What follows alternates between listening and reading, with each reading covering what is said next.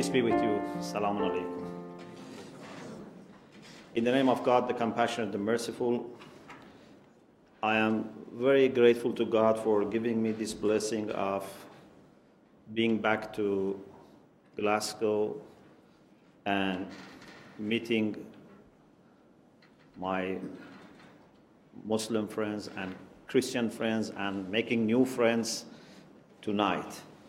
And I'm also very delighted that my very good friend Paolo has also joined us from Italy, from Sophia University in Loppiano, which is very dear to us. And I pray that the time that we spend together tonight would be useful and would inspire us to work more towards establishing unity. As you see, the topic is unity of God and unity in God. For us, believers in God, I think all the attributes and qualities of God are very important, but perhaps there would be no exaggeration if I say unity of God is the most important quality of God. And if we understand the meaning of unity of God, I think we would see how every other good comes under unity. In the way that Muslim theologians normally articulate their ideas, their principles of faith, they mention Tawheed or monotheism or unity of God as one of the principles. And you know, we add to this prophethood and resurrection. But I think it's wrong to think that these principles are equal in value, or to think that prophethood and resurrection come just next to unity of God in rank. Unity of God is the most fundamental quality, and I think anything else comes under unity of God if we understand it properly. When we study the Quran, we find that Quran puts more emphasis on unity of God than even existence of God. It might be surprising because logically, first we should prove that God exists, and then we can talk about his qualities like unity. But what we understand from the Quran is that humanity have no that much difficulty with understanding existence of God. Their main problem is to have proper image of God. Therefore, the Quran says that even the pagans, even the idol worshippers in Mecca and around, if you ask them and surprise them by such a straight question, Man khalaqa samawati wal ard?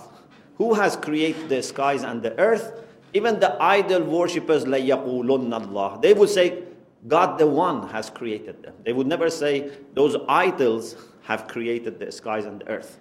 So it means that deep inside their heart, they had understanding of God the one who is the creator. But then they thought by worshipping idols, they can get closer to God, as the Quran says, وَمَا نَعْبُدُهُمْ إِلَّا لِيُقَرِّبُونَ إِلَى اللَّهِ زُلْفَى We don't worship them except they can take us closer to God the One. So, it's very clear that the emphasis in the Quran is on unity of God and then on other image or other, you know, um, aspects of the image of God that we should have.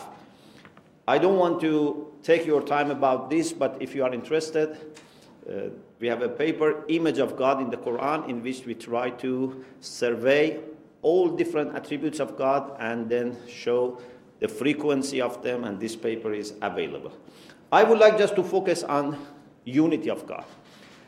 We read in the history that Prophet Muhammad, when he started his mission in Mecca, as you know, the Prophet for 40 years lived in Mecca and he never worshipped idols, although great majority of people were idol worshippers, but he was never practicing any you know, polytheism. So he was a man of monotheism. He was a follower of Abraham and also his fathers and grandfathers. When he started his prophethood, delivering his message in the age of 40, when for the first time he received revelation, it's very important to see how he started talking to people, how he started to bring people back to the tradition of Abraham. We find that the prophet used to focus a lot on unity of God. To the extent that in a very well-known saying, the prophet said, قُولُوا لَا إِلَهَ إِلَّا اللَّهِ تُفْلَحُ Say, and here say doesn't mean just to say it, you know, as a verbal expression means believe. Say this wholeheartedly that there is no God but one God, then you would have salvation. Just to believe in one God would bring you salvation. And the pagans had difficulty in saying La ilaha illallah because they knew that all the bad practices and all the bad lifestyle that they had was coming from polytheism. So it was not just saying one word and being able to keep their lifestyle. They realized it's a drama, you know, it's a kind of radical change.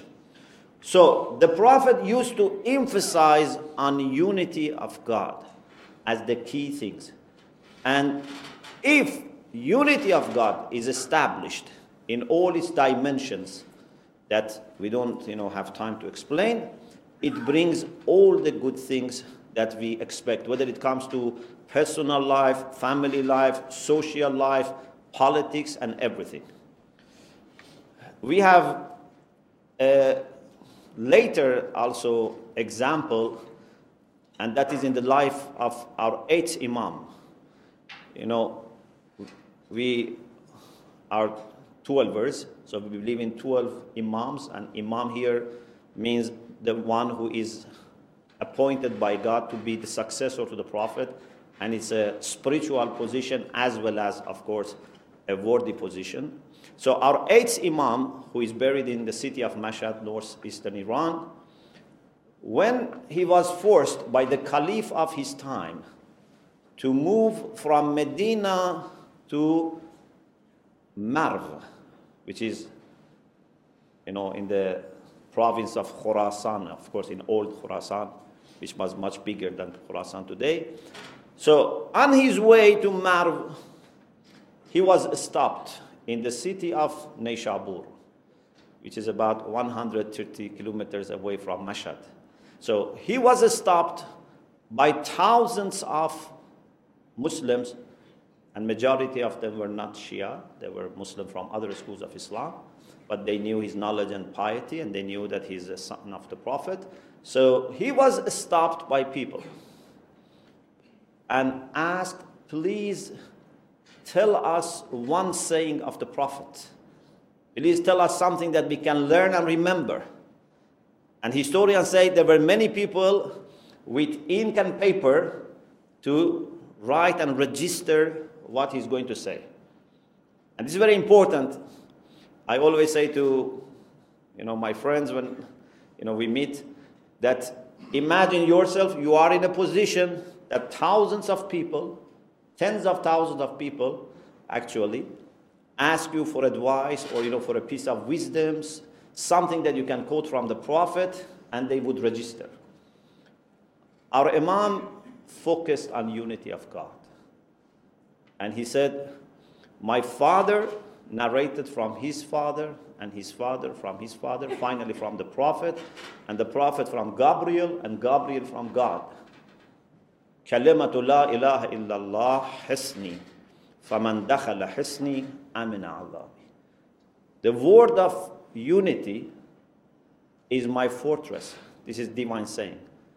God is saying us through Gabriel and then through the prophet that word of unity is my fortress. Whoever enters my fortress would be saved from my punishment. It means that unity of God is like a fortress that can save us from any problem. personal, social problems. It can all be kept away if we wholeheartedly believe in unity of God. Of course, the historians say that Imam moved on and then again stopped and said there are conditions. This is not something easy. And when you want to implement honestly this, you would see that you have to meet lots of conditions. So, unity of God is very, very fundamental. And if you can say only one thing, if you have opportunity only to say one thing about religion, one thing about your relation with God, one thing about what we want to achieve, we can say unity. And then under this unity, everything else comes. But there is nothing that can replace unity. And one of the things that we find about qualities of God is that the quality of God would not remain in divine realm. Qualities of God should be reflected in human life. For example, we talk about divine justice. You know, for us Shia, historically, we stress on divine justice as one of our five principles of faith. Because there was a debate in early Islam and continued for centuries what do we mean by justice? You know, a similar de- debate took place in Christianity, in Judaism, in Greek philosophy about, you know, divine command theory. So, what do we mean by justice? And is it that God does good things or whatever God does is good by definition. So this is a debate that was there in early Islam. And the Shia very much stress on the idea of divine justice as something that we can understand objectively and something that we can understand rationally. It's objective and rational. I don't want to go into that discussion, but what I want to say is that divine justice does not remain only in theology, would not remain only something about the way we understand God. It quickly comes to this world and takes the form of social justice. God is just, He expects us also to be just. It's not that we say God is just and then we do injustice to each other. So immediately, justice of God is translated into social justice to the extent that the Quran says all the messengers have come in order to help people establish social justice. The messengers have not come to establish justice by themselves. This would not be the point. The point is that they help humanity and humanity establish social justice. Or when, for example, we study the Quran and we realize that God is merciful. Again, this is not something only about God. We have to be merciful. And this is why God says that the Prophet is sent as a mercy to all people. The Quran is the book of mercy, and we have to be merciful to each other. So, all the qualities of God have direct impact on the way that we should believe and behave. And unity of God is to be translated into unity of humanity in God. One of contemporary scholars from Iraq, who was a great jurist and theologian, he said something beautiful. He said, "Bunya al-Islam ala kalimatain." Islam is founded on two words كلمة التوحيد وتوحيد الكلمة word of unity and unity of word word of unity means tawheed monotheism and unification of the word means humanity getting united so we have to believe in unity of god but also we have to work for establishing unity among ourselves and i would say even these are not two different words. These are two sides of the same coin. It's not that these are two words. There is no way to understand unity of God unless you become an instrument and agent for spreading unity. The Quran tells us that one of the vicious acts of Pharaoh was to divide people. To divide people is very severely condemned in Islamic ethics. Maybe you cannot find any personal sin, even if it's a great sin, a major sin, which can be compared to the sins which damage relation of people and among them to divide people. If someone does something that divides people is severely condemned. On the other hand if someone brings even two people closer to each other it's very highly appreciated to the extent that imam ali in his final will he says that for the sake of God, try to reconcile between people. And if you can reconcile even between two people, imagine two neighbors have problems a husband and wife, a father and child, or a mother of child, two sisters. If you manage to reconcile between two people, he says that Rasulullah, the messenger of God, said, it's better than one year of praying and fasting. And now imagine if you can bring two communities closer to each other, what would be the reward? If you can bring humanity together, what would be the reward? So a vicious act is act of dividing people. And a virtuous act, a divine act is bringing unity.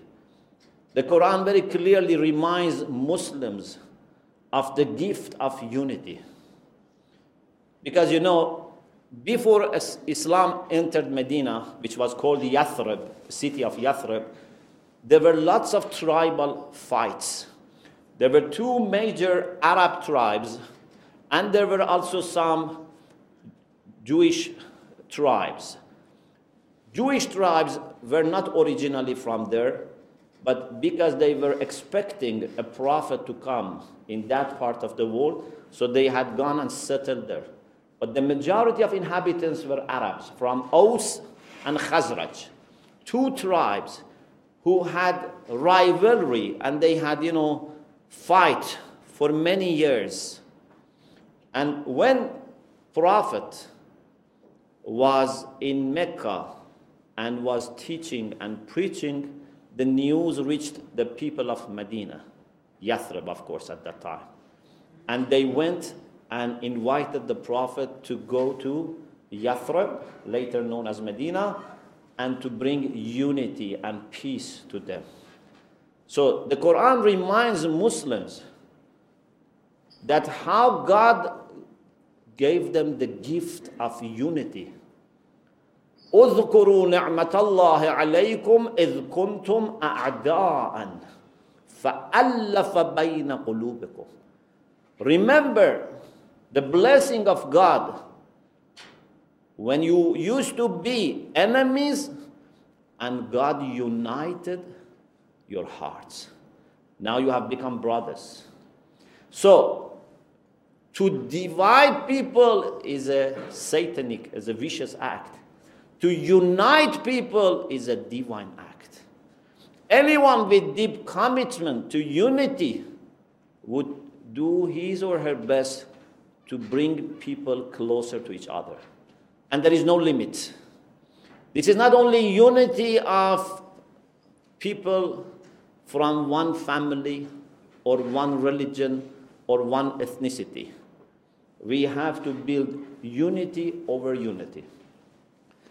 I have a story that I share many times, you know, with my friends because it was a historical moment for me.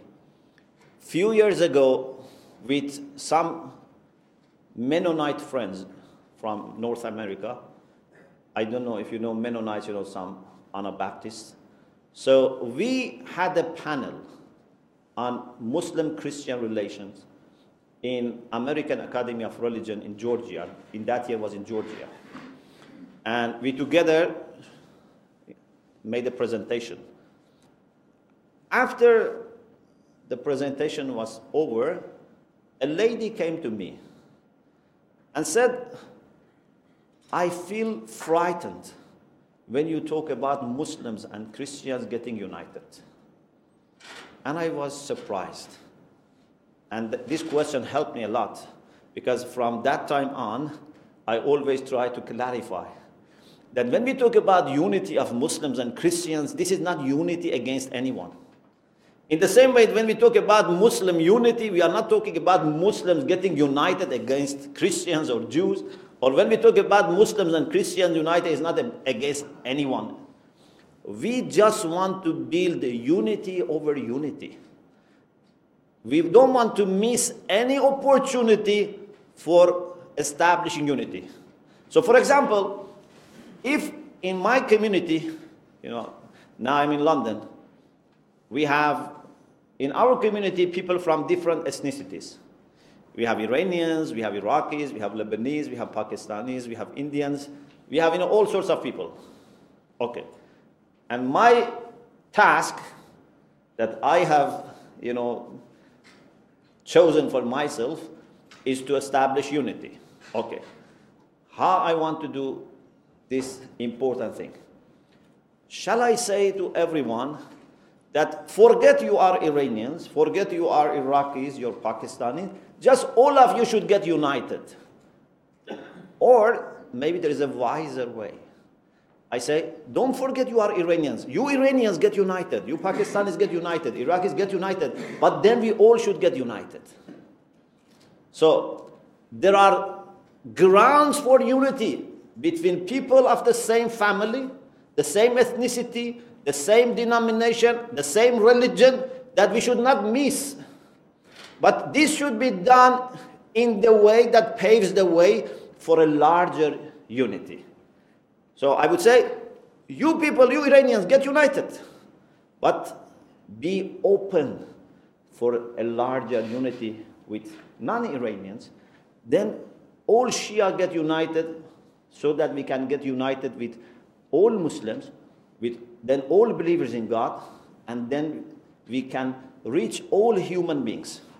There is no limit for unity. Even I believe that we should reach the point that we can be united with nature, not only with human beings. A believer in God, when he goes to a park, when he goes next to river, should be able to sense unity with the nature. We are not a stranger in this world. We are all creatures of the same God. And I should feel this unity with them. I should feel they are part of me and I am part of them. You know, sometimes I say something and some people may think that it's not, you know, it's a joke, but it's not a joke. I say when you go to a park and you see flowers, greet them. When you see fruits, greet them. There is a unity between us. In the same way that you greet your friends, you should greet all these creatures of God. So, this is like a ocean, like an ocean in which you throw a stone. There are ripples which grow and become larger and larger, but they don't exclude each other. With the people who are closer to the center, you have a stronger unity. When the circle is closer, the wave is stronger. But then it becomes wider, but the unity maybe is less. So with some people, you have 1,001 reason to unite. With some people, you may have just one reason to unite. But there is no human being with which you can have no reason to unite. And then, when I look at this issue in another way, I say, okay, we said unity inside family, community, your denomination, your religion, Abrahamic traditions, believers in God, and humanity. But this is one way of looking at these circles. But I want to reflect again, and I say, actually, maybe this is not the accurate way of understanding relations. If we understand that the core of religion is submission to God, the absolute truth, then with the people who are submissive to God, you have the closest relation. Even closer than people of your own faith. Even closer than your own blood brothers and sisters. And this is very important. So I used to think, okay, I would get united with my Shia brothers, then with my Muslim brothers, then with my, with my Christian brothers. But now I think in another way. I say, I get united with the people who are submissive to God. Maybe the people in the first circle, some of them are Shia, some are Sunni, some are Christians. I can sense, this is not just theology, I can sense how much God has gifted us with this unity with some of my Christian friends. A unity that I may not have even with my some of relatives. Because when for us, God is the most important thing, when for God, submission to God is the greatest achievement that every person should try to get to that point, then whoever is submissive to God is very close to me. And this is one of the gifts that God has given us and some of my Christian friends, and we would be very happy to share with you some aspects of this unity that we have. And in particular, I want to refer at the end to a very important project which is dear to me, and then my friend Paolo is going to uh, elaborate and expand. We have very good relation with some groups of Christians, and among them I have very good relation with Focolare movement. And, you know, there are some of my Focolare friends here. So we know each other for 20 years. And, you know, I have visited Focolare in many countries, many cities. I have spent lots of time with them thinking and reflecting.